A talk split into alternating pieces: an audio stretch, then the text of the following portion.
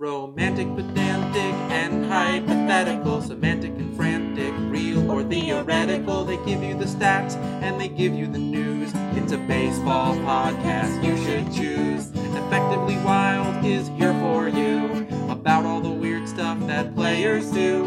Authentically strange and objectively styled. Let's play ball. It's effectively wild. It's effectively wild. It's effectively wild. Hello and welcome to episode 2102 of Effectively Wild, a baseball podcast from Fangraphs. I am Ben Lindbergh of The Ringer, not joined today by Meg Rowley, who is traveling. Also traveling from the Orix Buffaloes to the Los Angeles Dodgers is Yoshinobu Yamamoto. Yes, the Dodgers have done it again, signing him to a 12 year, $325 million deal that some might say is the most important signing in Dodgers history since last week. And here to discuss that is a friend of the show, Craig Goldstein, editor in chief of Baseball Prospectus, co host of Five and Dive, and yes, it must be said, fan of the Los Angeles Dodgers. Hello, Craig. Hello, Ben. How are you doing today? Doing well. Just us guys, just broing out here. we were joking about the masculine energy that we're bringing to this podcast just a moment ago. the two of us dripping with testosterone as usual. Very curious about whether you're going to embrace the heel role here as a Dodgers fan or defend the Dodgers, what will your energy be during this episode? Suck it, losers. We got all the good players and you didn't. Or will you attempt to maintain the Dodgers non villain status?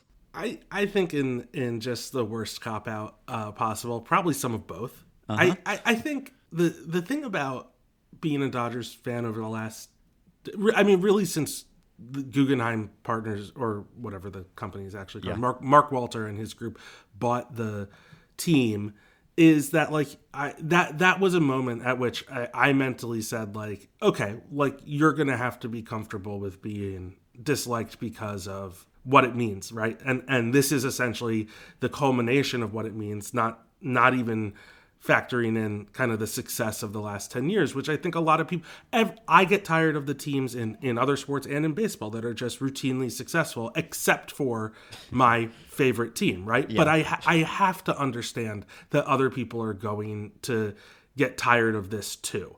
And and i think like my my internal mental dialogue on that is like well you know i understand it but like too bad so sad or whatever. Yeah. um but but I also like I will defend I, I will defend them on the grounds that like I think te- teams should be doing this right?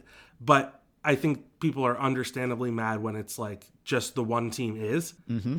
and and that's a frustrating experience right? And I'm not going to discount that but I will also somewhat defend that like it's not a bad thing for a team to do it you know, Yes, right. that's kind of where I've landed. And we can get into the specifics, but I suppose it's not that the Dodgers have actually outbid their rivals in these specific negotiations. Now, the fact that they've made multiple major moves, maybe not every team would or could do that, but in the bidding for Ohtani and for Yamamoto now, they've been matched by other teams, seemingly. So it's not just that the Dodgers are outspending everyone, though they certainly are cumulatively.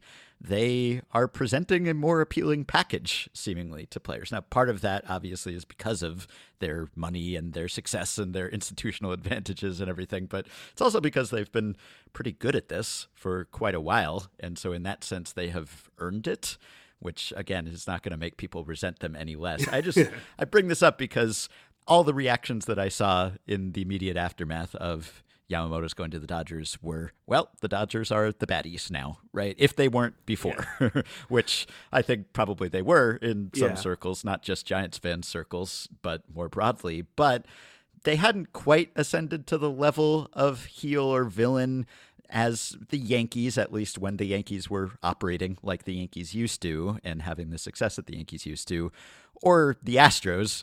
If anything, the Dodgers got some sympathy points because they were ostensibly a, an Astros victim, right? Yeah. And now it seems like, okay, no more leeway for you, Dodgers. Plus the fact that so many early playoff exits, right? And so I, it's I think that's a big part. It's of, a big part. of any uh, kind of lingering non-resentment was was due to the fact that they really they only won the 2020 uh, title, and I, I I don't think I've done it here, but I've I've done extensive defenses of that as a. I know people like to say it's a Mickey Mouse championship or whatever. I think there are a lot of reasons it's not, and it doesn't Yeah, make any internal internal sense to to say it Yes. is. But uh, that's not what hating is about. Mm-hmm. So I, I, you know, I, I I have ended that rant with uh, if you're just trying to hate, like then I respect it. That's fine, and you, you get to say that because that's the point. Right. Um, and I think the Dodgers are going to get a lot more of people who are just going to try and hate, right? At this point, Mm-hmm. and and look, they've they've done this on purpose, right? They've put that target on their back. I, I've written this in a couple after the Glasnow acquisition and and after this, but you know the goal here at this point, and and they will be made fun of, is I think from this point any from this point forward, so not even counting 2020, if they don't get multiple championships out of this, I think you're going to get people who who will mock them. Certainly. Um, and and by their own standards, they'll have failed. Right? That's what that's what Ohtani said in in the statement that the team put out. He said parades plural. And Andrew Friedman has talked repeatedly about the failures of the playoffs, even though you know I I see a lot of success. Like we talk about the success of the divisions, the all, the wins. They've been the most successful team regular season wise of the last decade. And I think that would wear on people. But I do think the fact that they've had so many high profile flameouts in the playoffs has I don't think it's engendered like a, a good feeling towards the team, but it's and it's it's certainly been mockable, but it's it's kind of withheld the vitriol that kind of stirs inside of people when Right. you w- compared to the Yankees, right? And their their four championships in short order in in terms of even if you want to go to other sports, the Patriots, the uh, the Warriors, you know, teams like that, where it's just like it's and and again, like as as a more passive consumer of those sports, I'm like, get these teams out of here. Like I'm tired of seeing them. It's not even that they're bad. It's mm-hmm. not you know, it's not undeserved or anything like that. I just want new. I want fresh blood. Right. And the Dodgers are essentially saying after 10, what is it, nine division titles and one 106 win season, they're saying, uh, no, you're not getting fresh blood. no, like, we're, we're never going to be rid of the Dodgers.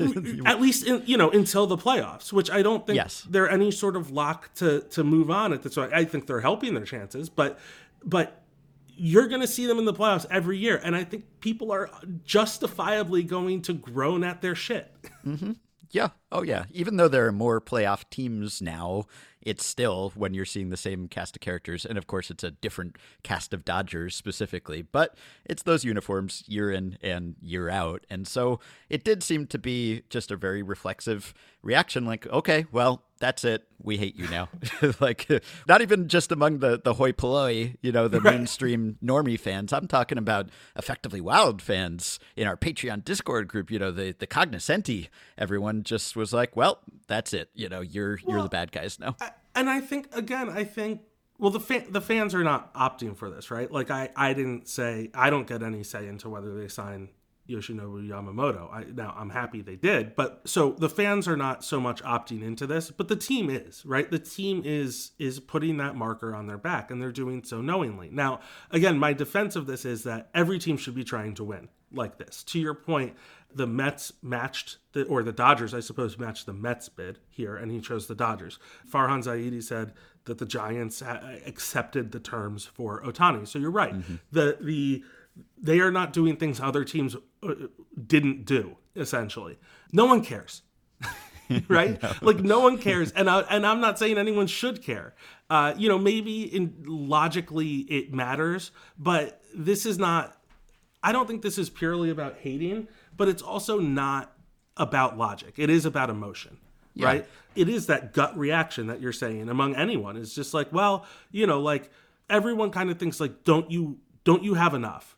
Mm-hmm. Haven't haven't you done enough? Was was Ohtani and Glasnow not enough? And now look, I would sit there and say, look at their starting rotation before Yeah. Yamamoto was was slotted in. No, it it kind of wasn't. But they also it's not like they just said, let's go do our Dodgers thing and fix Lucas Giolito. Mm-hmm. right? They said, no, we're going to go get like the 25 year old potential top of the rotation guy and sign him for 12 years. And also, by the way, it's a record deal and he hasn't thrown a pitch in the majors, right? Like mm-hmm. there, there, there is a manner in which they've gone about it that I think naturally and understandably rubs people the wrong way. Yes. And and again, like I get it. And and this is where I'm trying to say, and it's both things where like I defend the process, but also I get why it bothers people and also sorry it's not your team doing it, I guess. like I don't seriously, I'm sorry it's not. And I think on some level, and I felt this, right? I have I've had this thought when when the Phillies signed uh, Bryce Harper. There are other moves like when when they happened. I'm annoyed by it, but I'm annoyed mostly like it, manifests a little bit in like oh of course they did that or you know whatever it is. Or maybe it's the, some of the Padres moves the last few, years like oh the you know of course the Padres are trading for Juan Soto. I want but the, the the core of it was I wanted the Dodgers to do it right? Mm-hmm. Like I wanted my team to of do it. Yeah. and it is like oh now i'm like really annoyed at the padres but like i'm annoyed that the padres are just the stand-in instead mm-hmm. of my team Well, Um, you can make yeah. the case. Many people have made the case that that strong reaction is a good thing, right? That Yeah. that's why we watch sports. That we want to feel emotions, and Yeah. that is an emotion, even if it's a resentment, even if it's okay. I have an enemy now. It's someone we can all collectively root against. Yeah. That's why people always say it's better for baseball when the Yankees are the Yankees, the Dodgers are the Dodgers, right? Now, maybe there is a point at which it's not better for baseball. It becomes bad for baseball, but those strong reactions that this signing and the previous moves provoked, that's why we're in this to some extent for the theater of it, for there to be good guys and bad guys, and for us to feel elated or infuriated, right? So, in that sense, it is good.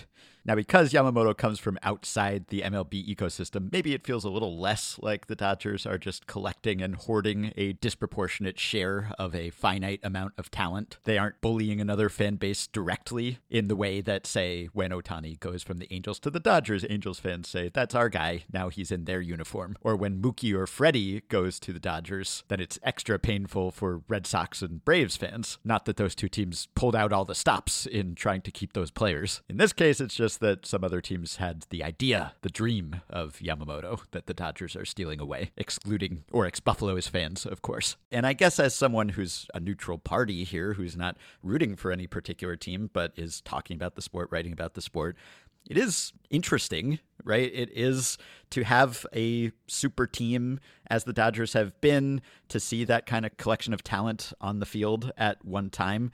There is something to that excellence. Like we're drawn to Major League Baseball because it's the best people in the world at playing this sport and the best team of the best teams that's something that your eye is drawn to, right? Like I'm Yeah. obviously excited to see Shohei Ohtani do whatever Shohei Ohtani does wherever he does it, but to see him do it on the same team as Mookie Betts and Freddie Freeman and Yamamoto and Glasnow and on and on and on. maybe it's an embarrassment of riches, maybe it's spoiling people, maybe it's excessive, but also I'm going to be watching a lot of Dodgers baseball. Yeah, I, I think that's right. Well, and I, I think the other part of this, I think there's two things. Like you said, good guys versus bad guys. And I think some of what's held the Dodgers, kind of the enmity towards Dodgers back a little bit is you look at this team and and one notable extremely long suspended player aside, like there is not a lot of people that you the the way that they play on the field or or kind of behave generally off the field are are drawing a lot of ire. Yes. Uh, there there there are there are elements of it even beyond the guy I mentioned. I mean, like you can get into kind of the the whole situation uh, this summer with Clayton Kershaw and, and various things like that. But like generally speaking, I think this is a group of of players people like. Um, now Right. they might be on a team they don't like, or they might be Uh, the fact that they are on a team together is not liked, but like people like Mookie Betts. People, Yeah.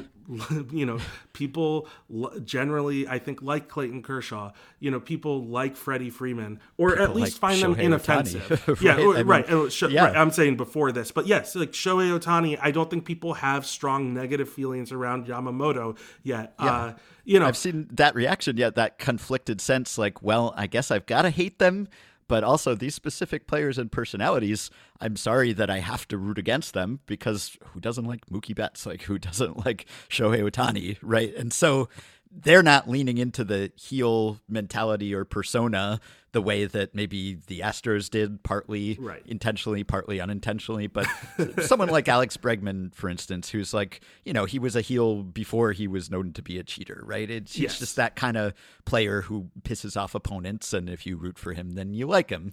And the Dodgers don't have so many of those guys. No, they have like Joe face Kelly. a baseball, huggable. well, for you, certainly, Joe Kelly is, is the guy who turns you into the Joker. But yeah, for most people, you would be inclined to like the Dodgers. And so now, if you're like a big Shohei Ohtani fan, then you're probably feeling like, man, it was easy to root for him when he was on the Angels and you felt bad for him. He was great, but he was an underdog and he didn't have the supporting cast. And now he goes to the Dodgers. And, you know, if you're listening to Effectively Wild, you're probably not the sort of fan who's just going to be mad at a great player for making a great salary. I think we understand how the economics of baseball work. With some people, it's, oh, these players are spoiled and they make too much money, right? But even aside from Yeah. that perennial refrain, now it's just he's joining a super team. And again, I don't think you can really begrudge him or anyone for that. Like, if we were in their shoes, why would you not pick the Dodgers if you're choosing between the Dodgers and the Giants, let's say? You know, if the money is the same and the Dodgers are giving you just every year you're going to get to the playoffs, they're going to be the best at making you better, right? I mean, all Yeah. the advantages that any other team can offer, seemingly the Dodgers can too. And so they've kind of earned that to some extent. Like they have the Yeah. big city setting and the ballpark and all those things, but also they have the track record of we're going to improve players. We're going to maintain this winning team, which is difficult to do even if you're a big spender. You know, the Yankees are big spenders and the Mets are big spenders and it still doesn't work out I sometimes, don't. right? I don't. I might be wrong right this very moment. I guess post Yamamoto signing, but I, I thought I saw somewhere that said that they're third in this. Like I in- believe so, In yeah. spend, like so, they're not even first overall. Now, again, people that that is in, yeah, in terms in of terms of luxury, yeah, luxury right. tax, yes, CBT, right? In overall payroll, I guess they're first now by like a million over the Yeah. Yeah, Yeah, and, and like, look, I, there there are reasons that that's a again like you can make that defense. I don't think anyone cares, but it is valid to say like, look, they're not spending kind of more than than some of these other teams, and I think.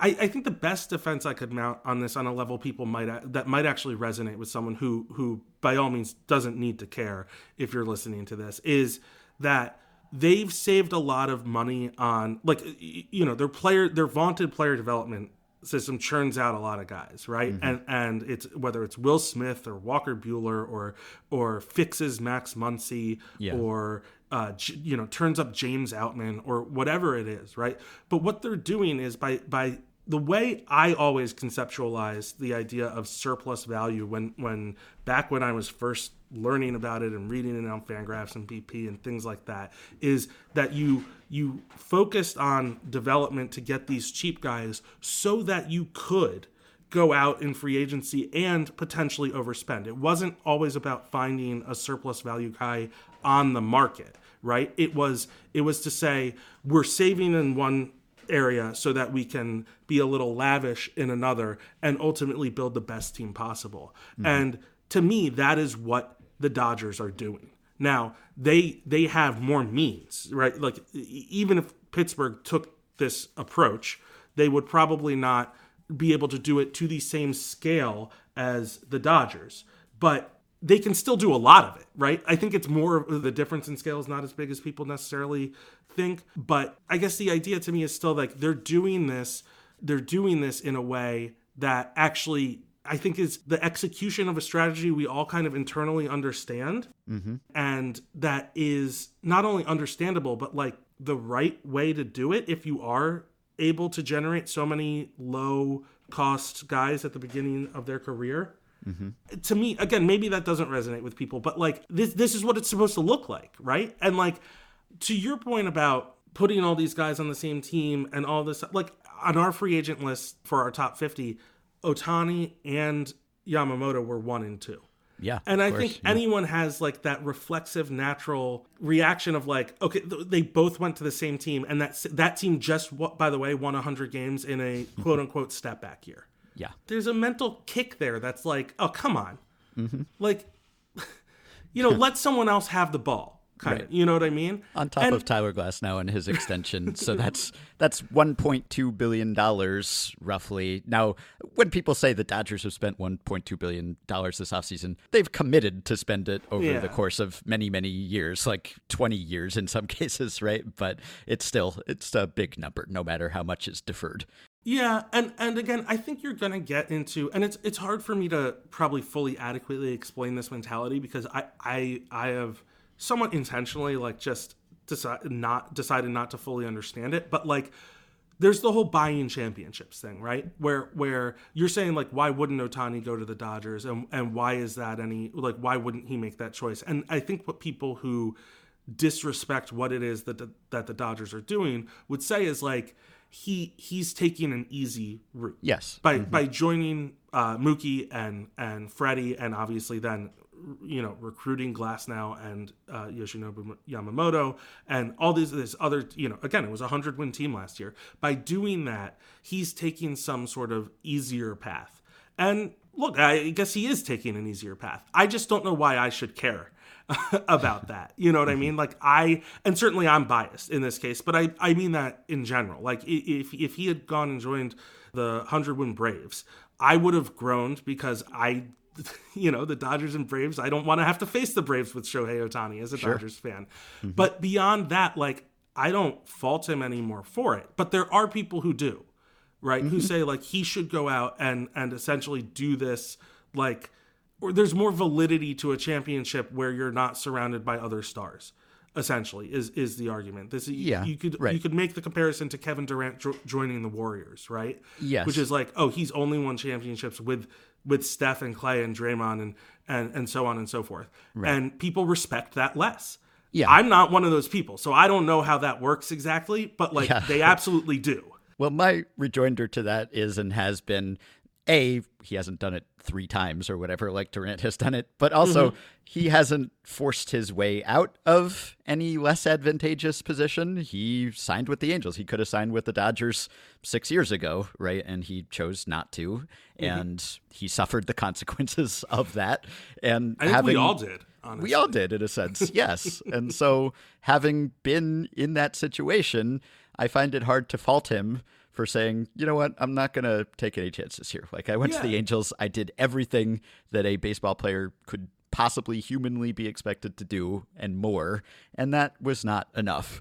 And so, yeah, I'm going to go to this team that has won a lot but it's not like he demanded a trade or said I, i've got to go here. Like he put his time in and he got to go to where he wanted to go. And also it's something that we say we want about players and free agents that we want them to win right? That they really want to prioritize that.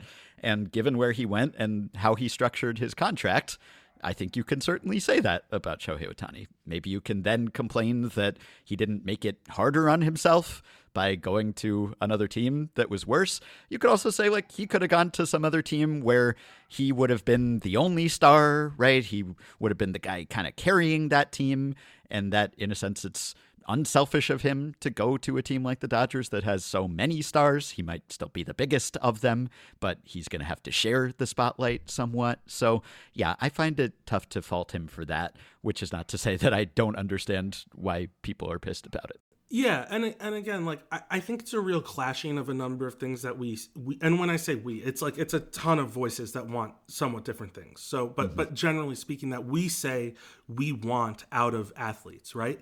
Like we want them to want to win. We want them to make sacrifices for winning, right? And you could argue, I uh, maybe he didn't actually make a sacrifice. He's going to get what he was going to get no matter what. But in his structure, right? In, in the way Ohtani structured the contract, it, it is highly unselfish, right? Like, well, I, it's it's unselfish financially. It is it is selfish uh, on the competition level. Like I've I I wrote this uh, and said this. Like there is something very self-serving about the way he structured this contract, and it's not there initially because the the so much of the money is delayed.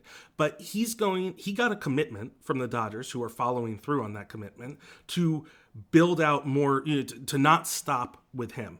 Mm-hmm. Right. And and essentially to not stop. You're to, he said, I want you to be, com- you know, as competitive as possible while I am here. Well, that's to his benefit, right? Like if he wants to think long term and have a legacy, great. Now he's going to be in the playoffs every year. And yeah. he's also going to, you know, so he's going to try and win multiple championships and he's going to give himself the best opportunity to do that. And then when he's done with the Dodgers in 10 years, you know, potentially, they're going to have obligations to him, but he won't be there. And that's mm-hmm. not his problem anymore. So mm-hmm. in, in a way it is self-serving to structure the contract this way, but it is also self-serving in the way we want athletes to be self-serving, yeah. right? To to win like to focus on winning above all else.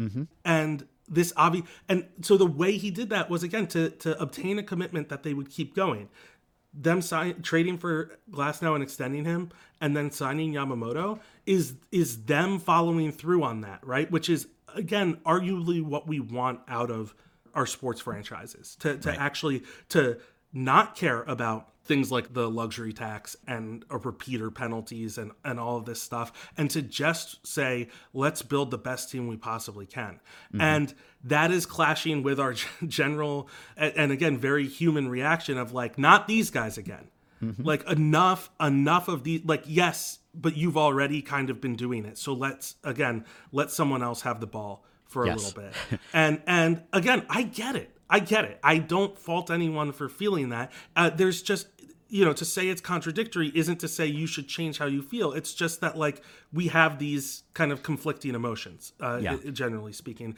in situations like this yeah. you know I, you could say the same thing i probably felt the same way when the when the braves traded for for sean murphy after getting matt olson it's like again like you like Oakland again, Atlanta right. again. Like why? And then got the extension immediately. Yes, right, right, right, mm-hmm. exactly. And it's obviously look, it, it's hypocritical as a Dodgers fan. Like Dodgers, you know, whatever. But like I, you know, do I want the easiest easiest path to championships possible? Yeah, a little bit. I mean, again, I don't want people to discount any championships they might win, but I also I want to win them, mm-hmm. and I want to have the best sure. chances to win them. Yeah, it's funny that this is coming on the heels of a season when money was anything but a guarantee of success, as yeah. we've talked about in this podcast. As I've written, it had almost no correlation. I mean, the lowest correlation between spending and winning in decades.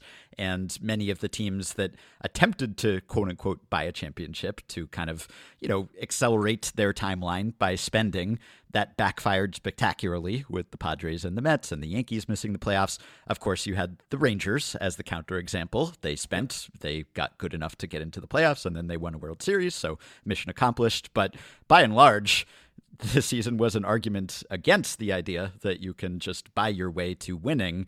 And I think baseball is protected from the stigma of buying a championship by the randomness of the postseason, which gives and it takes away. I think there are things that are bad about that. I think there are things that are good about it. And one of the things that's probably good about it is that you really can't buy a championship. There's no guarantee whatsoever, even for the Dodgers, as they've demonstrated over and over again. Yep. You can kind of buy your way into the tournament at least. You can give yourself a lottery ticket. Again, not in a foolproof way, as the Padres and the Mets and the Yankees just learned. But the Dodgers have demonstrated that not just through spending, but also through their acumen at constructing a baseball team.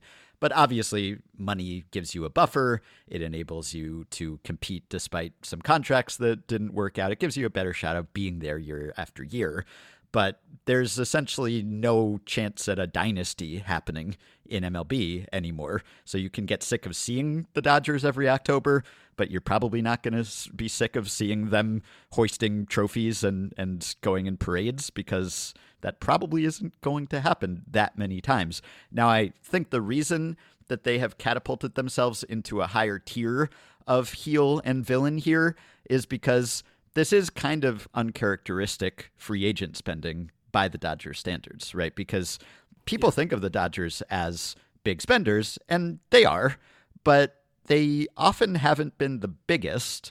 And even with all the moves that they've just made, is this their highest payroll team? Maybe not by much, if it is at all, but typically they're not blowing everyone away. They have made some major commitments, but on the free agent market, especially under Andrew Friedman, it was mostly like you know Rich Hill and AJ Pollock and Chris Taylor and Kenley Jansen and Yeah. Justin Lest Turner. we forget the Yeah. Brandon, Brandon McCarthy and Brandon Scott McCarthy. Kazmir Yeah.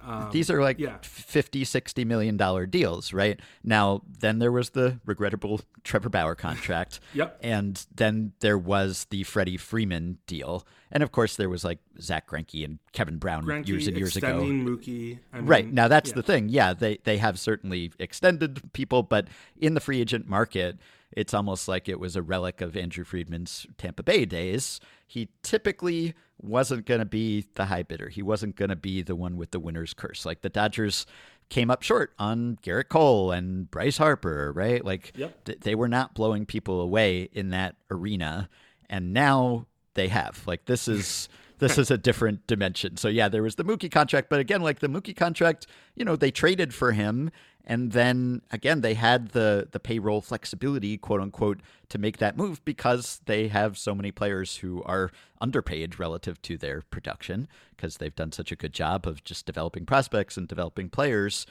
And now this is a little bit different. They just set their sights on the two best players probably available on the free agent market. And they said, yeah, we're going to go get those guys. So I think that's why this is maybe a different kind of hatred for the Dodgers, just because they haven't done it in quite this way. Like they, I think they still had the reputation of doing what they're doing, but it, it wasn't as earned and deserved as it is now. Yeah, uh, they had high. I mean, their their at least per Cots, their CBT forty man figure for 2022 was 293 million. Mm-hmm. I think we currently have them again per Cots at 288 right now, so they're slightly under that. I think Fangraphs might have them even a little bit lower. I think I saw uh, someone quote it might have been like 282 or something yeah, like that. 282 right now, according to Roster Resource. Yeah. So so I mean, you know, obviously it's it's it's a difference of about five six million. It's it. I'm sure there are various reasons for that, but arguably they were slightly higher in 2022 on the CBT total. And again, like that's a lot of money, right? Like the the year before they were at 280, essentially 286, right? Like th- this is this is payroll that dwarfs other teams. But you're right; they they have not. They've generally stayed away. I mean, the Freddie Freeman contract even was. I mean, it's very reasonable, right? Yeah. Like in in so many ways. Like and and the Braves decided they didn't. You know, they were going to do go get Matt uh, Matt Olson, and then no one really pushed the Dodgers on Freddie Freeman that year, and it was just kind of like, okay, thanks, I guess. Like, here's here's a potential Hall of Famer. Uh, you know, it's in his thir- he's in his thirties, but like, yeah, it, it it wasn't exactly like they went out and and were the vi- you know the villain of the off season, right? They just kind of took what was what came to them. And, and and that was their path in a lot of off seasons. super strong free agent class last offseason, and they essentially sat it out. They let a ton of talent leave. for this, by the way. Yes, this was, now they wanted to get under the tax, and they Right. didn't. Right. But they they but they basically said, and again, as a fan, I think this is what you'd want any team to, well, uh, your team to do anyway, is is to say like, okay, we didn't do our financial, like our financial machinations didn't work, but our plan is still available aside from the money, so let's go do it. And and as much as they i went through this on on our transaction analysis and again it's based on cots and and other figures might differ slightly but they're now going to be in the fourth time repeater uh, penalty and they're going to pay uh, anything over 297 which i have to imagine they'll clear uh, potentially it, they're going to pay a 95% tax on that money. It's 62% on money between 257 and 277 which they're, they've obviously surpassed. Or sorry anything over 297 is 110% they're already at 95% on some money. It's it, all of it to, it sounds like a lot. It's 33 million dollars mm-hmm. which is both a lot and also like if you're the dodgers should you care that much? Mm-hmm. now there are there are draft penalties, there are you know there are these things, but like that's all of these. By the way, as as much as this, I feel like this podcast was supposed to be a bit about Yamamoto. Like yes, we will get to him. all of these are reasons that Yamamoto made so much sense for them to go so hard after. He Yeah. he is he's 25. You, you don't get 20. I, I thought Joe Sheehan said this really well in his newsletter on this last night. But like we don't know what teams will offer to 25 year old top of the rotation potential starters mm-hmm. because we don't see it ever. So he's 25. He's a potential top of the rotation starter. It, the stuff justifies that, and he's not going to cost them additional draft penalties to sign, other than the tax ones, which they were essentially already incurring. So there, there's not a draft pick penalty associated with it, and at 12 years, which again, like people are going to look at the money and say, and and the fact that it's a record deal. And look, I think with these record deals, they're just they're doing what the player obviously wants and and what the agents want right the Yeah. agent wants to be able to say i i got the record Yeah, and it's it's so funny actually that how transparent that is because Yes. it's it's always like topping it by just enough, right? Like oh i mean the jt realmuto one to me was like the the the biggest one. But yeah it's a million dollars here. It's obviously three more years than than Yes. uh but but again I, I go back to joe sheehan's newsletter where he talks he kind of compares him to aaron nola. And like i had no problem with the aaron nola signing. And you look at like the dodgers are getting 31 to 37 from yamamoto assuming he doesn't opt out. I don't know where the opt-outs are. I don't know if that's been discussed yet. But like i, I know he, there are two of them but i don't know where. But they're potentially getting 31 to 37 which is what nola is is signed for.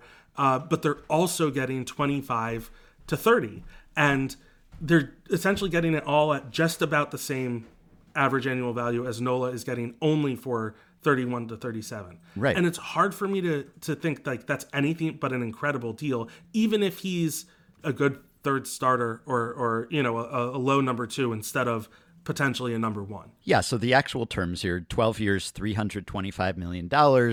That includes a $50 million signing bonus. It does not include the almost $51 million posting fee that the Orix Buffaloes get. So that takes the commitment for the Dodgers close to 400 million. So it's a lot, right? And mm-hmm. it's not just the dollar amount, but as you said, it's the length, particularly for a pitcher. And if you saw that initially without knowing anything about Yamamoto and how young he is, you might think that they were trying to tack on extra years here to lower the Yes. CBT hit, you know, the, the tax dodgers at it again, right? But it's really not that because at the end of his contract, this will take him through his age 36 season. That's how young he is. So many of the long term deals that we've seen signed in recent years, we're talking 39, 40, into the 40s.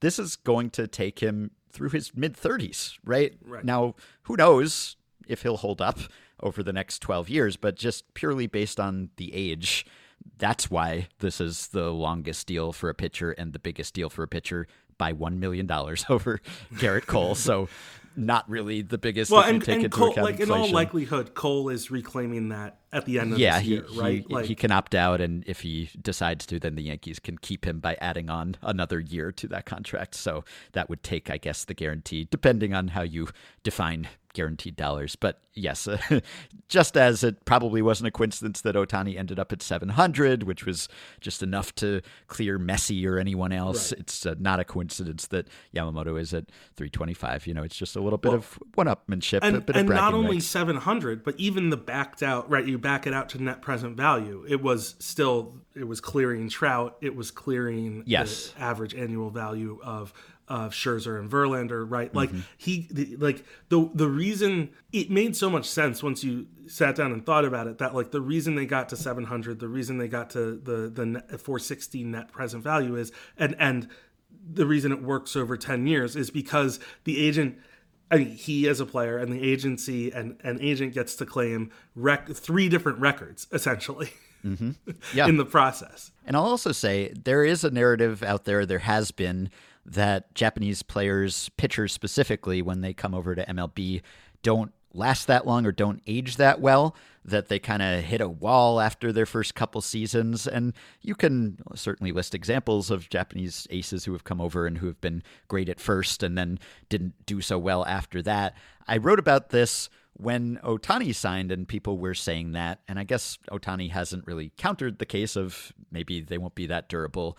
But what I found is that that perception seems to be entirely a product of the age when Japanese stars mm. tend to come over, because that's what people don't factor in. By the time most Japanese stars or aces get to MLB, they're typically in their late 20s at least already. And so what I did at the time was I came up with a group of comparable players who were roughly the same performance and the same age. And relative to those pitchers, that cohort, the Japanese pitchers aged perfectly fine, if anything, better than most. So I think that's what people don't factor into that reputation, if it still exists, is that, yeah, by the time you've proved yourself and you've become a free agent and you've come over, you're already essentially past your prime or like at your peak, maybe, but nearing the decline phase. And that's not the case with yeah, I, Yamamoto. I mean, there's a there's a real parallel to free agency there. Right? Yes, I mean, exactly. just in general, that like the guys who make it there are, are certainly special in a way, but also almost everyone is subject to to aging mm-hmm. and and the wear and tear and things like that. And and the guy again, like you know, Aaron Nola is relatively young for some free, you know, for free agents. That, that he's going to be 31. A lot of the the younger free agent classes are 29, 30, 31, and it's like, well, you've you've already done a lot, you right. know.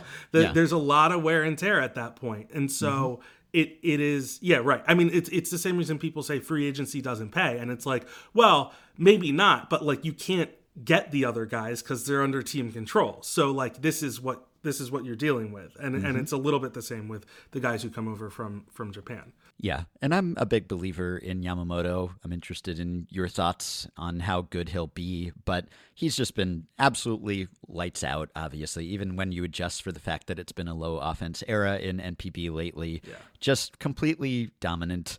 Not as much of a strikeout monster, maybe, as some guys, but incredible control, incredible command home run suppression, which maybe won't transfer over completely in a higher home run rate league but he's got it all. And he also has the stuff, which yeah. you mentioned earlier the critique that he hasn't thrown a pitch in the majors. Well, yes, that is absolutely true, but we know he throws major league quality pitches because we've seen them. And there's a Eno Sarris article about this yep. that I will link to. But you just look at the stuff, and we have access to the stuff from his WBC performance this year. And it marks him as a top of the rotation guy, an elite guy. If you want to deeper scouting report on Yamamoto. We had Eric Longenhagen on on episode 2098 and talked about him at length. And Eric said, and I think I agreed, like he's probably like a top five pitcher in baseball without ever having been in MLB before. Maybe you think that's aggressive. Maybe there's more uncertainty than there would be with someone who has done it in this league. Obviously, you know, different schedule, different ball, yep. language barrier, cultural assimilation, all the challenges that come along with that, of course but he is just fantastic. Like you look at the stuff that he has and, you know, the grades on those pitches based on a small sample, granted, and maybe going all out because it was the WBC. But even so, like the guy sits mid 90s, he can get up to the upper 90s.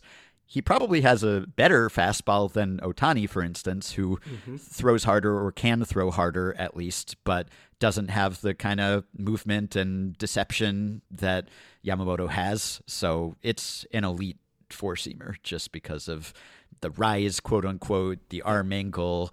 It's just giving guys a different look than they typically have, paired with the elite command that makes all of his stuff better. Eno forecasts that he probably has the best splitter in MLB on day one. He's got the slower curve, and that grades out very well too. The only pitch in his arsenal that doesn't grade out so well is the cutter, but again, it's just another pitch that he can throw in there to give you a different look. And not only are all the pitch characteristics great, but they all play up because he has this pinpoint command and he can put the ball where he wants to. So I know he's not a big guy. There are concerns about the frame and everything. It's just, it's so hard to say what that means because it's uh, like a Russell Carleton n equals one example, right? Where clearly it's worked for him. He hasn't had arm issues. He's barely had any injury issues whatsoever. A lot has been made of of his uh, his routine. I guess. Yes, right. Yeah, he doesn't lift weights. Uh, he's very into the you know flexibility and stretching and yoga, etc. Yeah, I mean, if you wanted to maybe take a more dour view of it, like the the name that comes to mind to me, and again, when if you're worried about the 12 year commitment, is a lot of this sounds a little bit like Tim Lincecum, mm-hmm. um, Yeah. who who was listed 5'11 probably close to 5'10 about the same height and relied a lot on his freakish kind of flexibility athleticism. Yeah, not physicality but but other parts of it and and also had different training methods than uh, most of the league at the time and things like that. So and again like th- there was an incredible peak for for Tim Lincecum I don't think but you know if you're committed in 12 years like you want you you're going to want to get more than than Lincecum ended up lasting Right. um if you want I just I'm I'm trying to think off the top of my head like like you're right this is n equals one but like if you wanted to expand it out to nearest neighbors or whatever i don't know the actual statistical method i apologize but like there's something right like that right and i think Yeah. lincecum would probably be up there Yes, I think that makes sense. And there's some evidence. Uh, Jeff Zimmerman did a study on this years and years ago at this point that maybe shorter pitchers are more prone to injury. Again, it's just a small sample. And also, like the guys who make it, who are in that group, they probably do a bunch of stuff that makes them special so that they even got that opportunity. But yeah, Lincecum, I mean, he had a high effort delivery like it was it was smooth but like you could tell that he was getting every last ounce of energy out of Absolutely. his frame and that long stride he had and everything whereas Yamamoto just deceptively easy delivery like especially before he really gets going like the small step he takes like his he's Yeah. looks so low effort and then you get that just like he swings into action and and suddenly the pitch comes out way faster than you're expecting it to i don't know whether that bodes well or bodes ill i guess you could say either It is Like, a big difference though It is a big difference, And yes. yeah this patrick uh wrote with jenny patrick and i combined for a ta uh, Mm-hmm. on this last night based on when it when it broke and and patrick kind of wrote the section about what he actually throws and and he says uh he basically he said that he puts less effort into his like initial step uh, in his motion than like the backup catcher throwing in, you know, pitching in a blowout, Yeah. which is it's kind of true.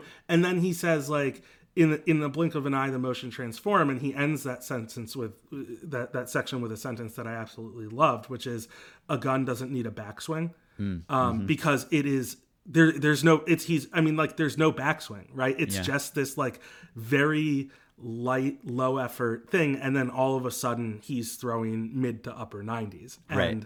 that it is not only deceptive but it's just it, it's it's wild to see honestly Um, It is. Yeah, you watch him and he doesn't blow you away immediately, right? Especially because of that. I, again, I don't know if that's good or bad because I nor guess it- nor i yeah, uh, no one knows, right? But I guess the Dodgers think it's good. But you know, if you have a high effort delivery, that's often regarded as a bad thing. But if you have a low, like the force has to come from somewhere. Obviously, Yes. he's imp- imparting that explosive force on the ball, and so you could say, well, maybe it's better if you're leveraging your whole body, right? Like if maybe it's putting too much stress on his arm or something. But again, maybe it's you know, like people say with batting stances, where you start in very different positions, but like once you You actually get to the point of of swinging, you're all sort of in a similar position. Maybe it's not so different, at least with the delivery, where yeah, he he has that low effort first step, but then you know obviously the force has to be generated. So does the fact that it's generated in a shorter time or in a different way is that bad? I don't know. Is it good? Like Yeah. we're all kind of guessing especially when we're talking about an individual pitcher. And and to your point about like n equals one like he he is someone who seems very attuned to exactly what he needs and wants to do right? Like Yeah. he patrick mentioned this but like he changed his motion between Mm-hmm. 2022 and 2023 to be more repeatable to get even you know even more fine-tuned command and control he does these various different workouts because he he's determined you know what his body needs to do to be able to do what it does. Mm-hmm. And that is something and and you know you mentioned the the pitches the and and I do recommend the article from from Eno as well. Like the pitches like maybe you know I don't know what every team told him. I'm sure they all said you can do whatever it is you've done cuz Yeah. you're great. But maybe the Dodgers pitched them their pitch design right? Like they've had if you want to compare them to the other teams in the finalists who were finalists you know the Mets have someone new in charge. They haven't had as many kind of pitch design or, or rehabilitative uh, pitcher wins, and the Yankees, who actually do a, a very good job of of getting the most out of arms, like it's they still have tended to be. It's been a lot of relievers. It's been mm-hmm. a, a specific type of guy through their player development system, and less like we've brought a guy in at the major league level and fixed them. There are obvious examples, Clay Holmes, etc., that that they've done that. But I feel like the Dodgers' track record on that is a little bit longer, and maybe they said like, "Look, we've got ideas for your cutter." Right? Yeah. like you you know we they've they've introduced cutters for a lot of guys and and fairly successfully right? They've they've done this or you know or other pitches right? They know how how arm slots work how you know pronation versus supination all of that. And and look the yankees and and mets know this too but they have a different reputation right now. And i mm-hmm. think they're leaning on that and potentially taking advantage of it for someone who obviously is into the minutia of these things Right. um, th- by the way he goes about it. that has helped the Dodgers sign some guys who are more in the reclamation project mold, like Yep. Noah Syndergaard, for instance, which, Which didn't work like- out so well. great. yeah, I don't know that he was the most apt or willing pupil, to be honest. But I, my understanding, for what it's worth, from from just public things Friedman has said is that he- there was no like he was extremely willing. He's Mm-hmm. just not able. so that helps if you're the Dodgers and you have that track record to get that kind of guy.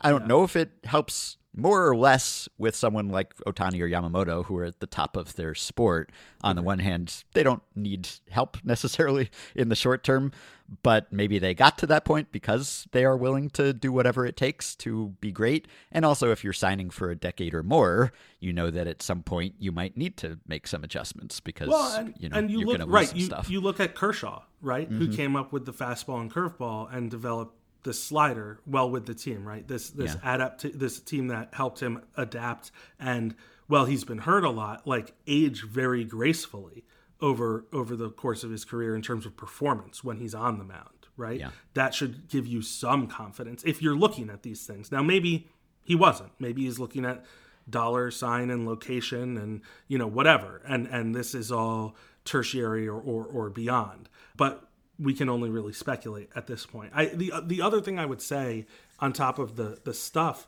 is that if you look at i think any projection system i i, I don't know if zips I, I saw dan szymborski post something uh, about it but I, I haven't seen zips specific projection for him. But i i have PECOTA's up. It's on our depth charts. It's on our leaderboards right now.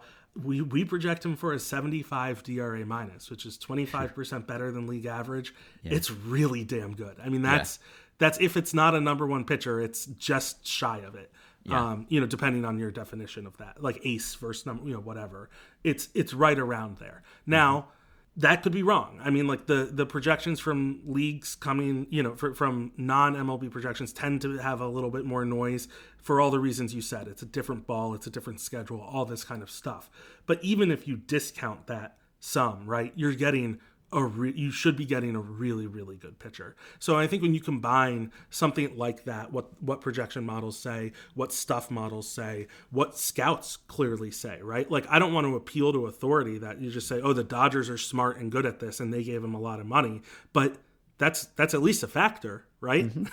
Oh, yeah. that if they didn't if they didn't actually believe in him, then they wouldn't have done this. But the money can be overstated, right? They are very much in a place as a franchise that is we're willing to burn some money for this talent upgrade, whether the money is maybe a little over our valuation or, or moderately over our valuation or not. So like the money might overstate it somewhat, but they wouldn't be doing that if he wasn't worth most of it, I guess. Yeah, guess. and clearly a lot of teams were similarly interested, Exactly. right? So, and I think it's important for the Dodgers because even though it seems like they are, as I've said recently, a perpetual playoff team, there is no such thing in the very long run extremely long run in the mm-hmm. Dodgers case. But even though they keep this going and they still have a strong farm system, they do have kind of an older core, Oh, yeah. right?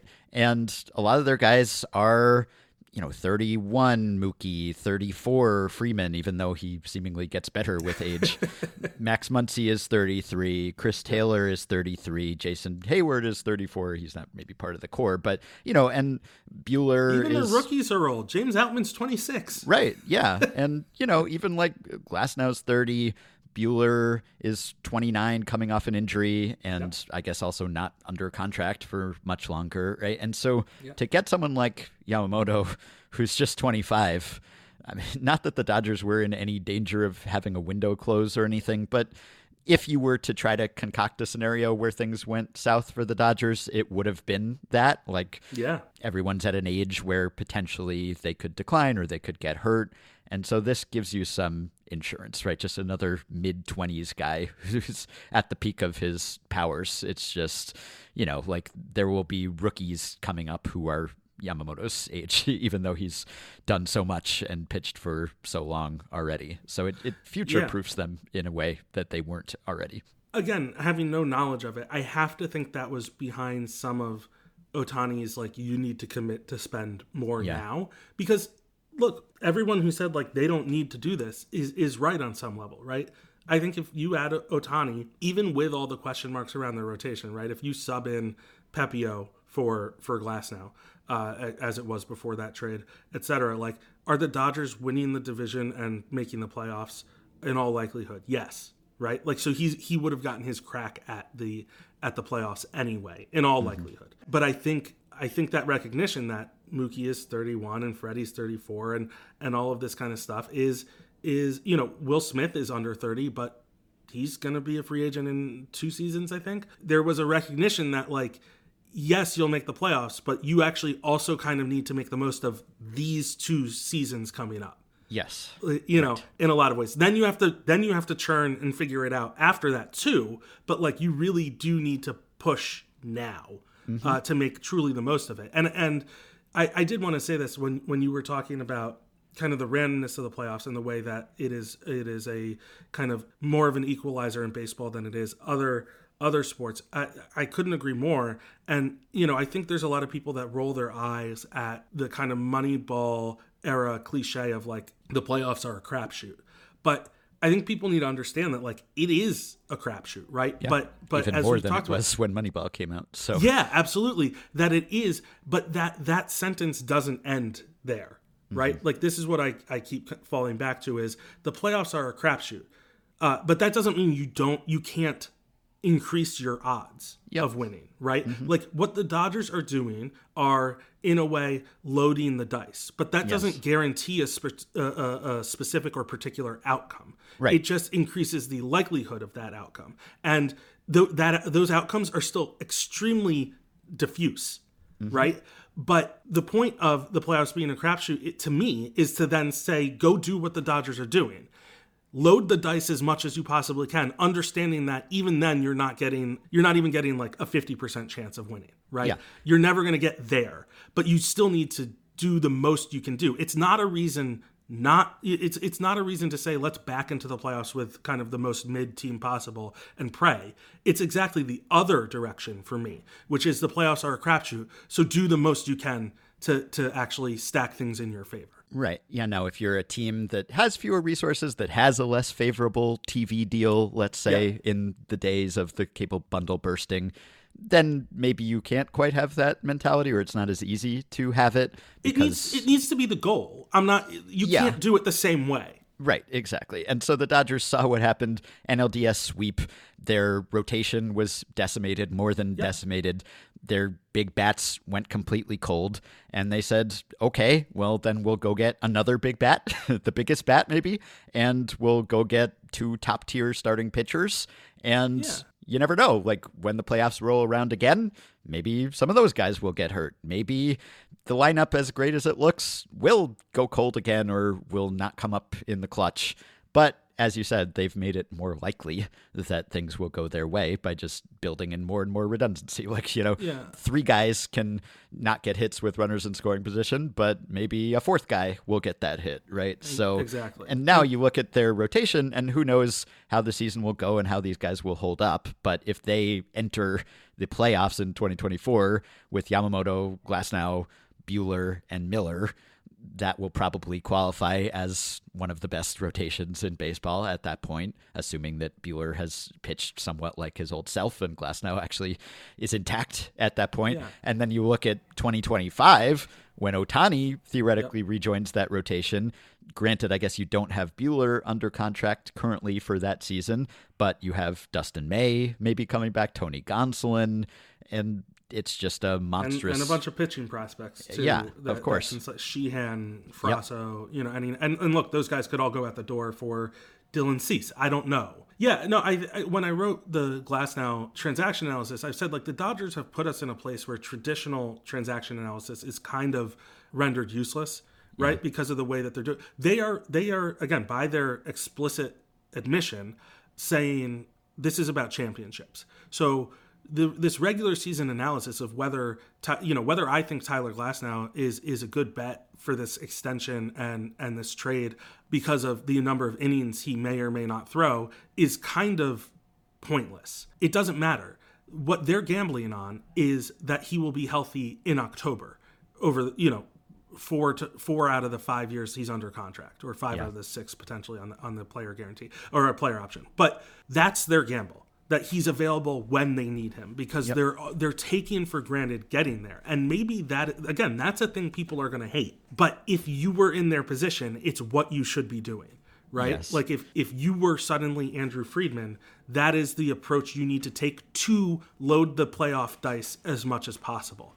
And it all makes sense under that guys. And and to the point that, you know, you're saying you, you brought up their their flame out of of last year's uh, playoffs against the Diamondbacks. Like so much of this offseason already before before Ohtani. I mean, like right after it happened, everyone's like, "LOL Dodgers," right? Like I, I saw Chad Moriyama saying this, and and he's obviously a partisan for you know he's a fan of the Dodgers. Not that he's afraid to criticize them, but he is a fan, uh, probably even more than I am.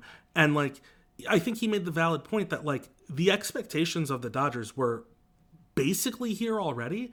Like, you know, you mentioned people said, "Oh, that's it. They're they're the baddies now," but like they were they were there, right? Mm-hmm. I mean, like they were maybe likable baddies, but they were.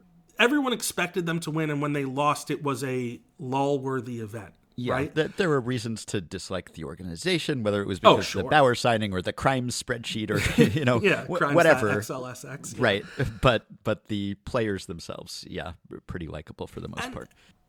But it was because of the expectations that the, the club has created for themselves when when they didn't succeed on and and by succeed I mean win a World Series. Like you know people again say the only one they've won is this this shortened season one. It doesn't really count. Like this this all this stuff is held against them already.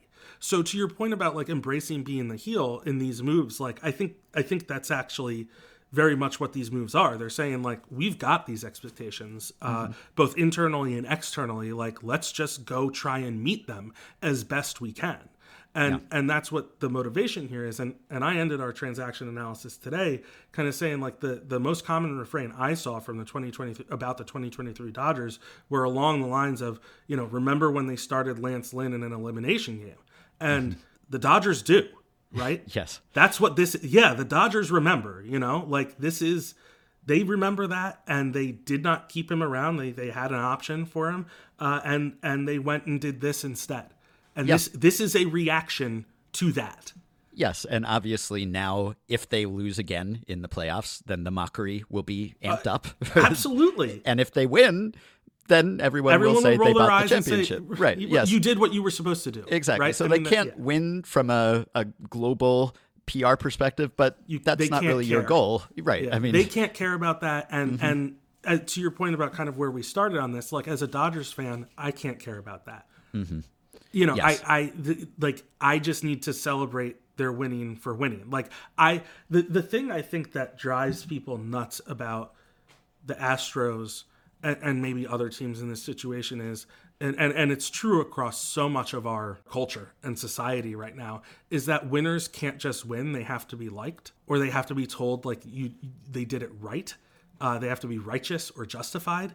And it's like no you know i'm good with the winning uh, and, and i don't mean by any means necessary right like i don't want them to do crimes.xlsx and, and Yeah. things like that like I, I did not want them to sign bauer I, I, I wrote about that at the time but like I want them to win, and I'm not like I don't I don't need other people to to appreciate it or to like it. Like I'm a fan. Like I'm just I'm happy with the winning. You know what I mean? Like it's fine with me, and I hope I hope that's the attitude the organization has.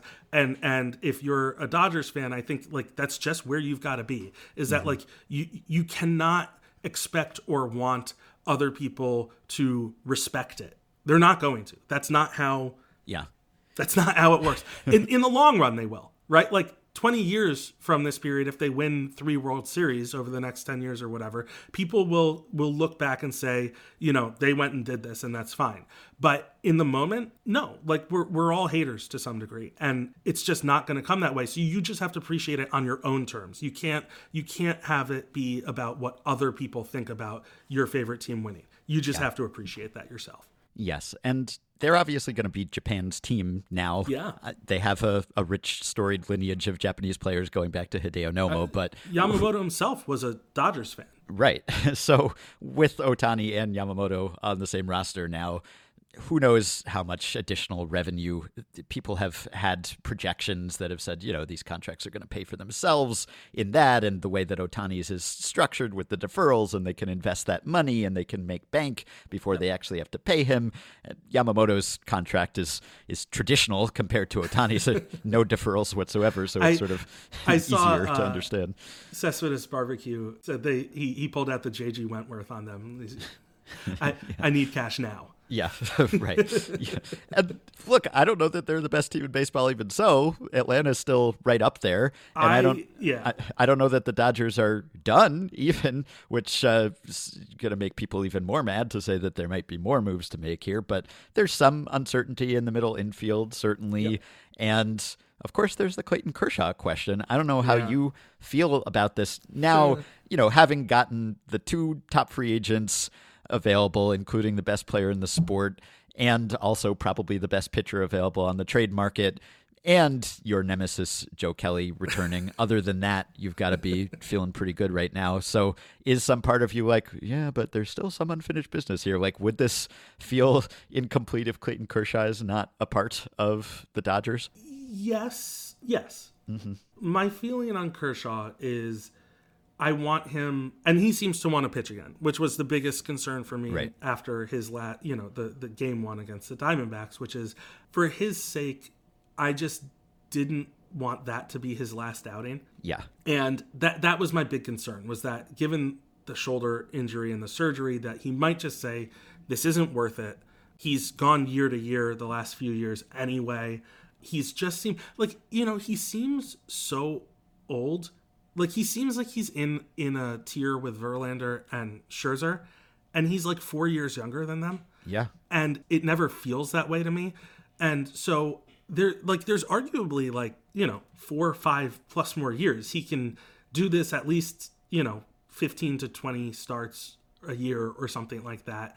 And it, it just would have been really sad to me if that was the way he went out. Mm-hmm. And i know a lot of people would have taken joy in it because uh, for various reasons but like it, just to me like it's not the way you, you don't get to decide how you go out generally but like he kind of he probably does to some degree and it, it just would have made me really sad. I really emotionally really really hope it's with the dodgers right? Like i i want him to be a dodger for life. Like that's something i've written about this about the juan soto trades and stuff that i don't i do understand it but like there's part of me that doesn't understand why teams aren't just saying like be here forever right like be our guy and because I'm a fan who I've I've had Clayton Kershaw, right? His whole career with the Dodgers. And I want that to continue. I want him I want him to be a one-team guy. That's so special these days and rare and it would mean a lot to me. At the same time, the biggest thing that as, as I was saying, the biggest thing that I care about is that he gets on on the mound again, and I hope he looks good doing it. It's it's Yeah. going to be with the Dodgers uh, or or probably the Rangers. Those are really I think the two teams in contention. I care mostly that that wasn't the last the last thing we see of him. Right, Yes. that that Sam's article about how he's just hangs his head in the dugout isn't like I just don't want that to be the last thing. And if it's with Texas, I would come to peace with that. Uh, there are a lot of reasons it makes sense to be with Texas. I think Chris Young is like his neighbor or something, right? Like, um, and and he lives there obviously, and I think he travels back home a fair amount during the season, and that's obvious. That's even if you're flying private, like like that's that's a lot of travel, and so like it would make sense to me. I I could come to terms with that, but but the biggest thing to me with Kershaw is just getting him back on a mound, and hopefully not an excessively diminished version Right. uh, of him. Is Yeah. is that's the biggest thing in my mind. And if the Dodgers bring him back, it's insurance. Now, I know that usually Kershaw is the guy that you're bringing in insurance for, right? Yeah. But but if he comes back from the surgery in the second half or late in the season, I know it's like playoff Kershaw, right? Like it's, Yeah. you know, you're bringing in playoff Kershaw to be your postseason reinforcement, but who knows uh, if they'll lose other guys? Well, we in- know in- Dave likes to bring him in in relief. Yes, So, there's that. yeah.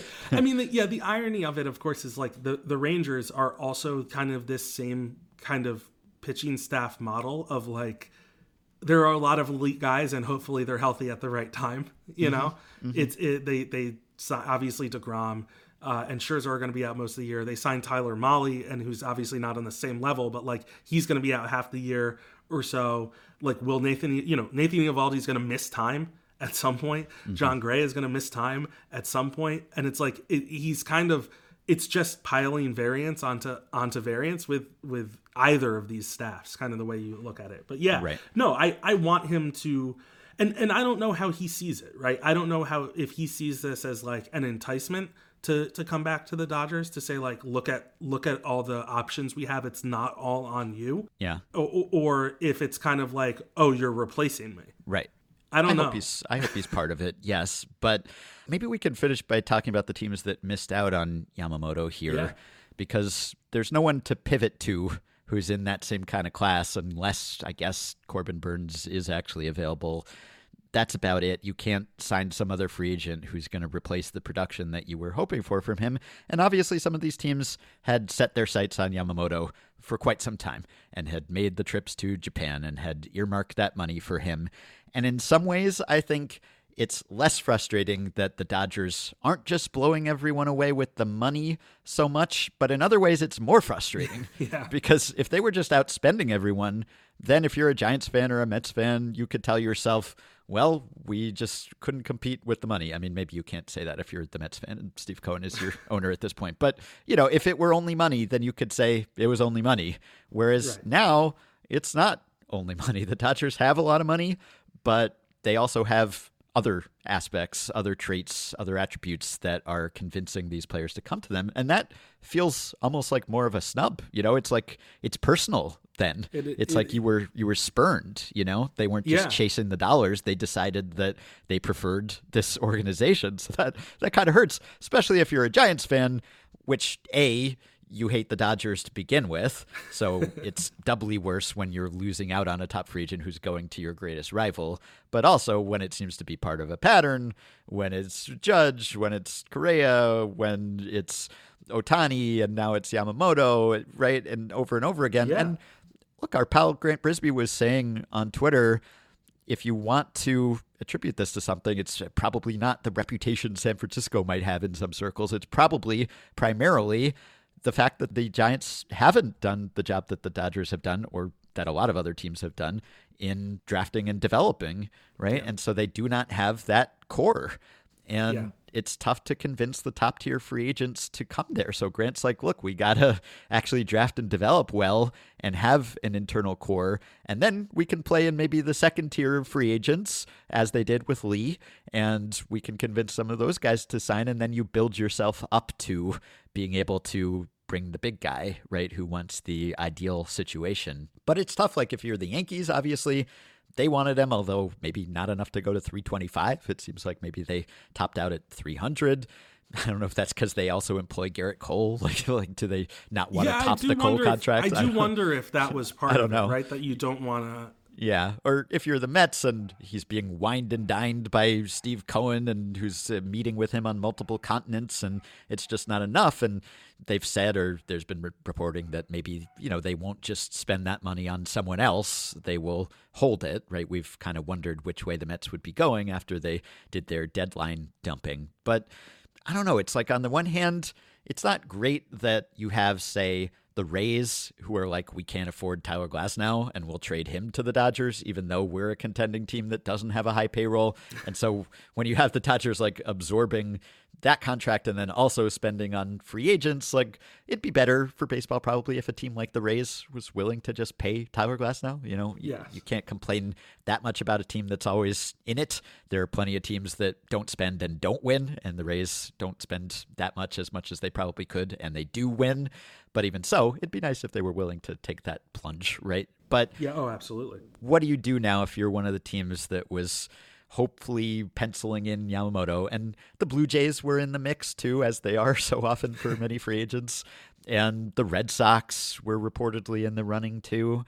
So, you know, they, Tom Werner, their chairman, said they were going to go full throttle this offseason. And I don't know that Tyler O'Neill counts, right? So, so what do you think the aftermath of this is? Because, like, if you're the Yankees, uh, you got to get some pitching. So, where's that going to come from?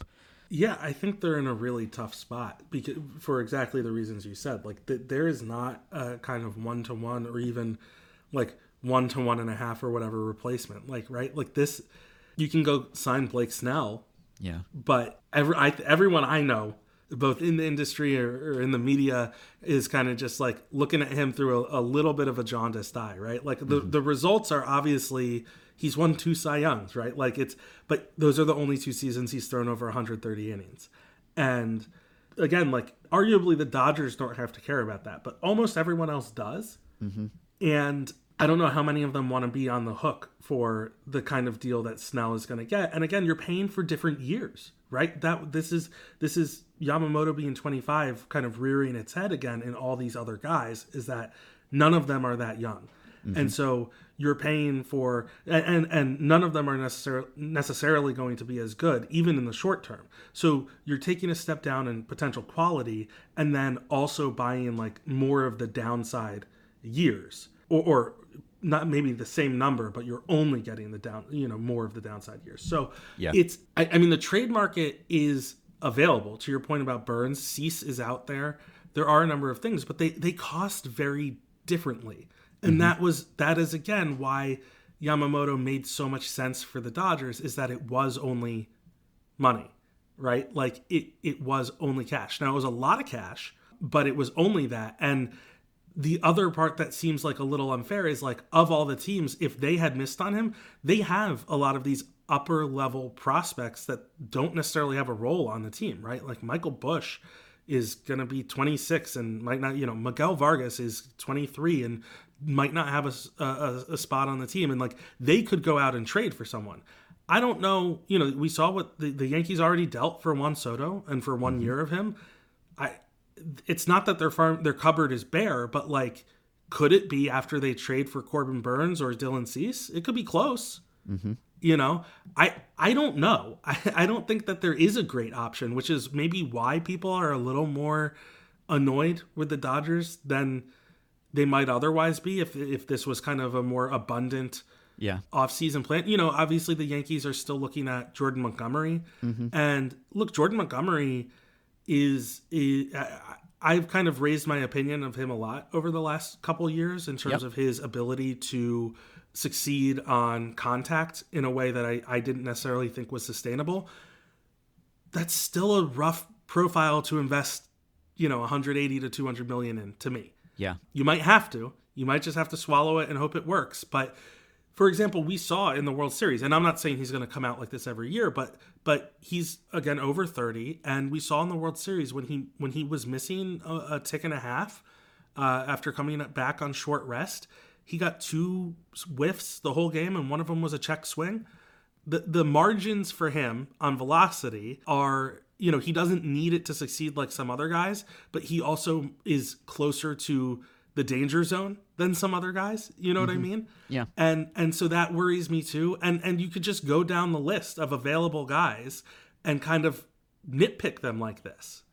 So that's the Yankees. I to your point on on the Giants. I I saw Grant's colleague uh, Steve Berman say the Giants' first round picks since 2010 have accumulated a total of 10.8 WAR for their careers. Five 5.4, so half of which came from Joe Panik.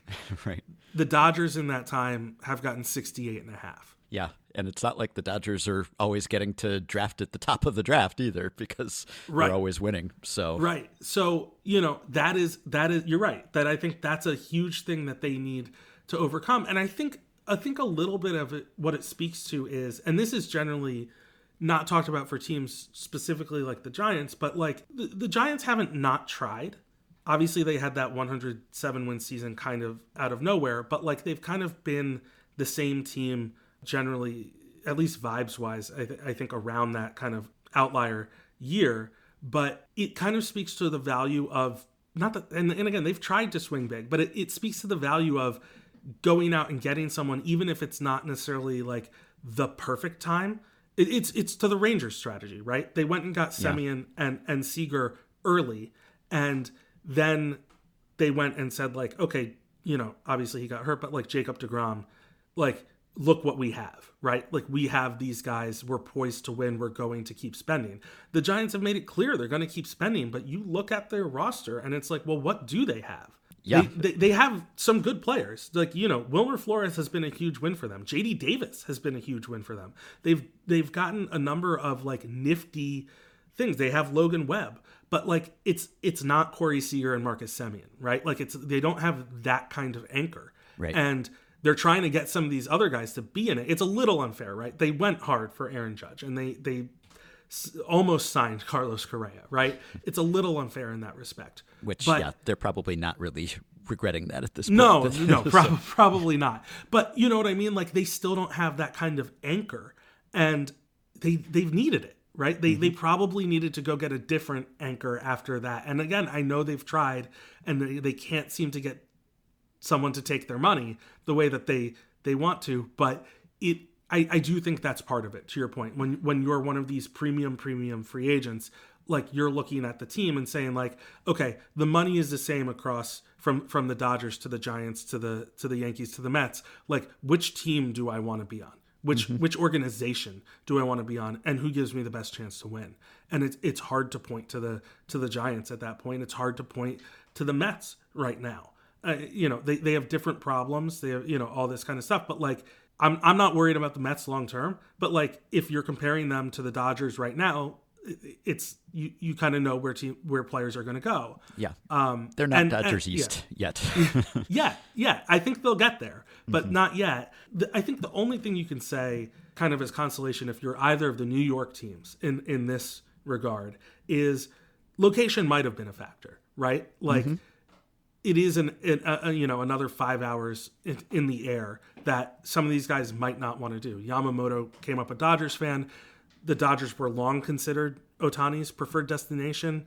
Uh, you know, heading into this free agency, and it might have just been like their agent's ability to to get the contracts that they got right mm-hmm. like to, to pit other teams you know to involve them like this but you could you could tell yourself well it was always going to be the dodgers and that might that might actually be true but it doesn't kind of change the implied flaws of making that choice of those free agents making those choices Yeah. Right. And the Dodgers have picked their spots and they haven't retained everyone. They didn't get Seager back. They didn't seem to make much of an effort at keeping Trea Turner, right? No.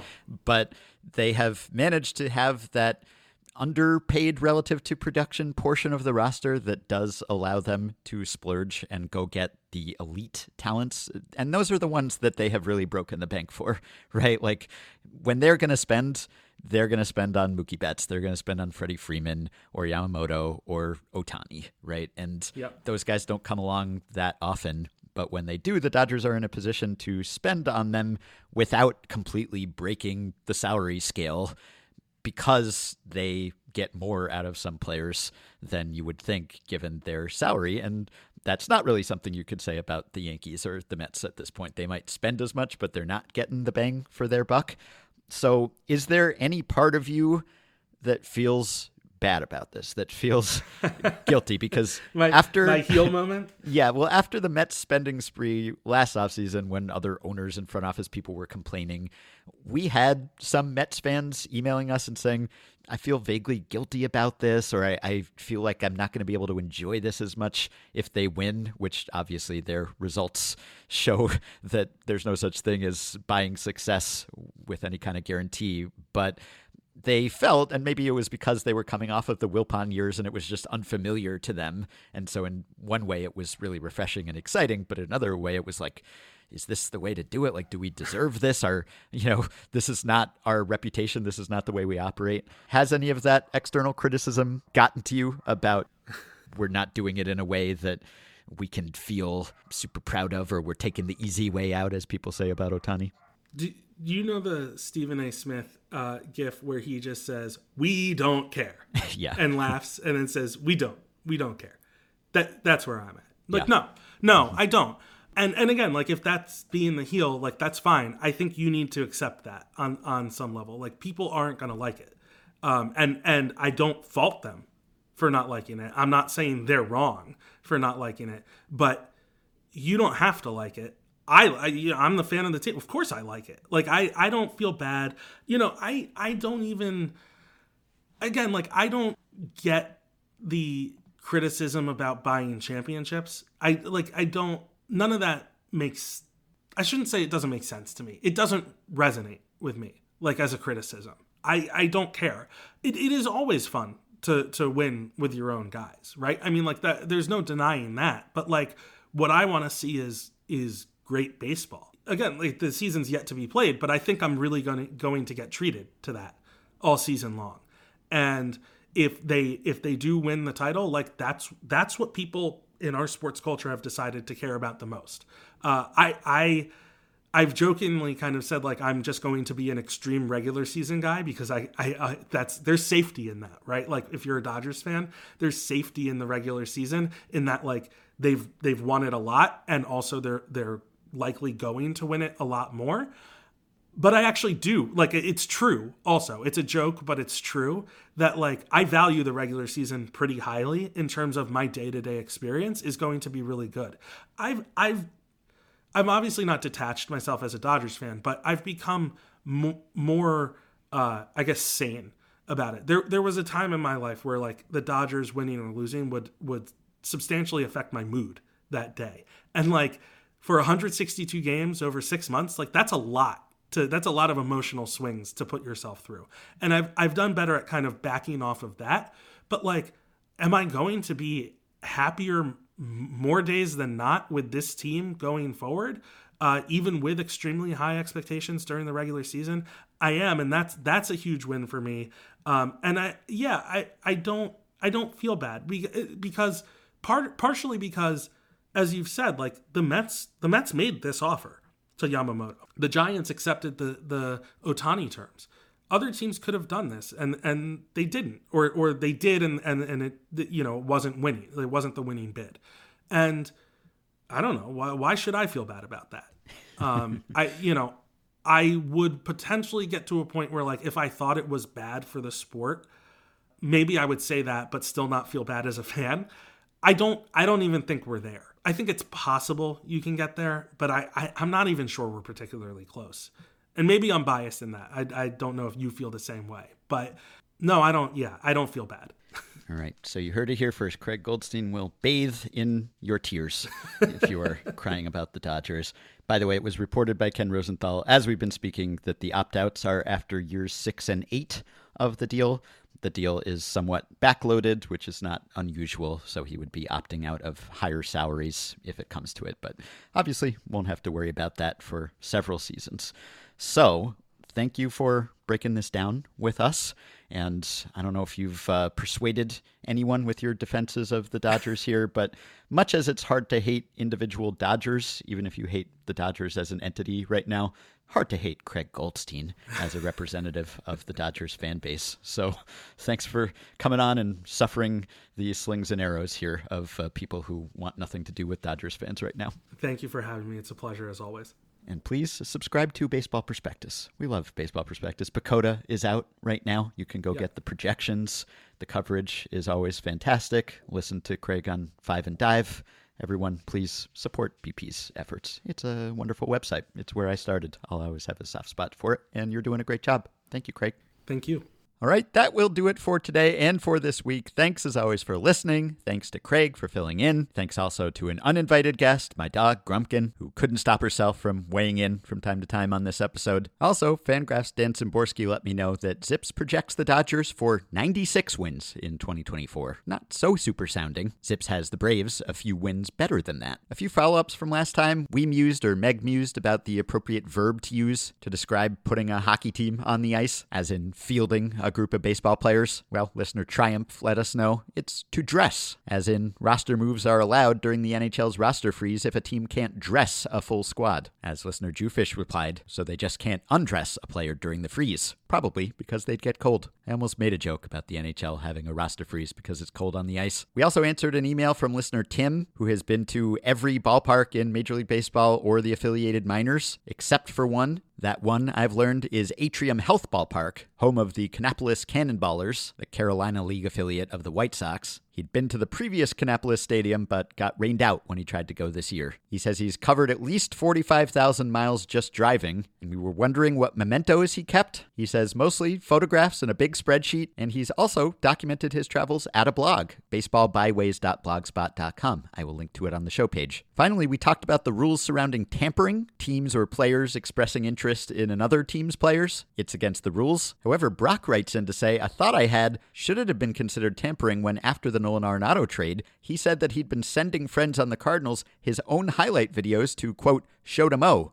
as in John Mozeliak, Cardinals Pobo. Some quotes from a story Adam Wainwright said, The last year or two, he's been sending me video when he was trying to get traded over here. He would say, Hey, show this to Mo. He would be in the middle of the offseason taking ground balls down the third baseline and doing his little jump throw from almost the dugout and making a perfect throw. And that's not the only video Arenado sent. Wainwright says he also, by accident, sent the entire team a video of him working on his swing late one evening during spring training. Brock says, Based on what you read from the secret rulebook, this sounds like a textbook example of what isn't supposed to be allowed. But of course, the parties are in reverse from the examples we're used to seeing. Rather than a player acting as an extension of a team lobbying another player to come to their team, this is a player lobbying a team to acquire him, importantly, while still under contract and playing for another team. And yeah, you know, reading the rules, I think that is probably against the letter of the law. I think it might be tampering if you're pitching yourself as a prospective player. But if you're doing it privately, who's going to know? That's an example of a little story that I don't think I had ever heard, which reminds me to remind you that we are still soliciting submissions for stories that we missed about each team in 2023. It could be an off the field story, it could be an interesting stat, something strange that happened in a game, whatever it is, send it in. We want one for each team, and we will run down them all in an episode next week. Meg and I had actually recorded an episode before the Yamamoto news broke that was supposed to be the third one this week. So that one is in the can. Fortunately, it was not an entire episode of speculation about where Yamamoto would sign. It's a little less time sensitive. So that pod is wrapped and sitting under the tree. And maybe we'll make it available on Christmas morning as a special gift to those who celebrate, or at least those who celebrate a day off. For now, you could give us the gift of supporting the podcast on Patreon, which you can do by going to patreon.com slash effectivelywild.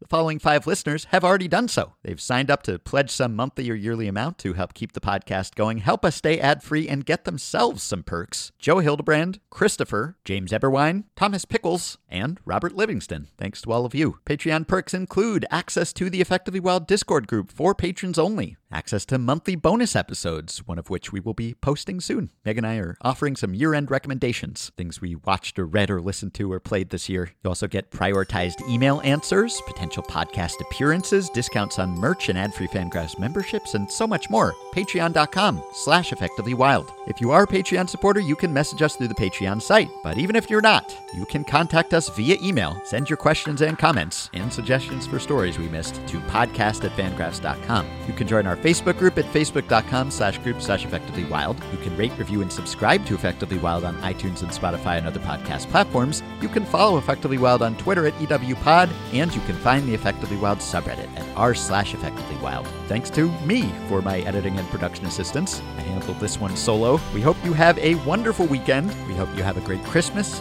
Twixmas or Dead Week or whatever we're calling the week between Christmas and New Year's, but we'll be there to keep you company. So we will be back to talk to you early next week. Baseball is a simulation, it's all just one big math equation. You're all about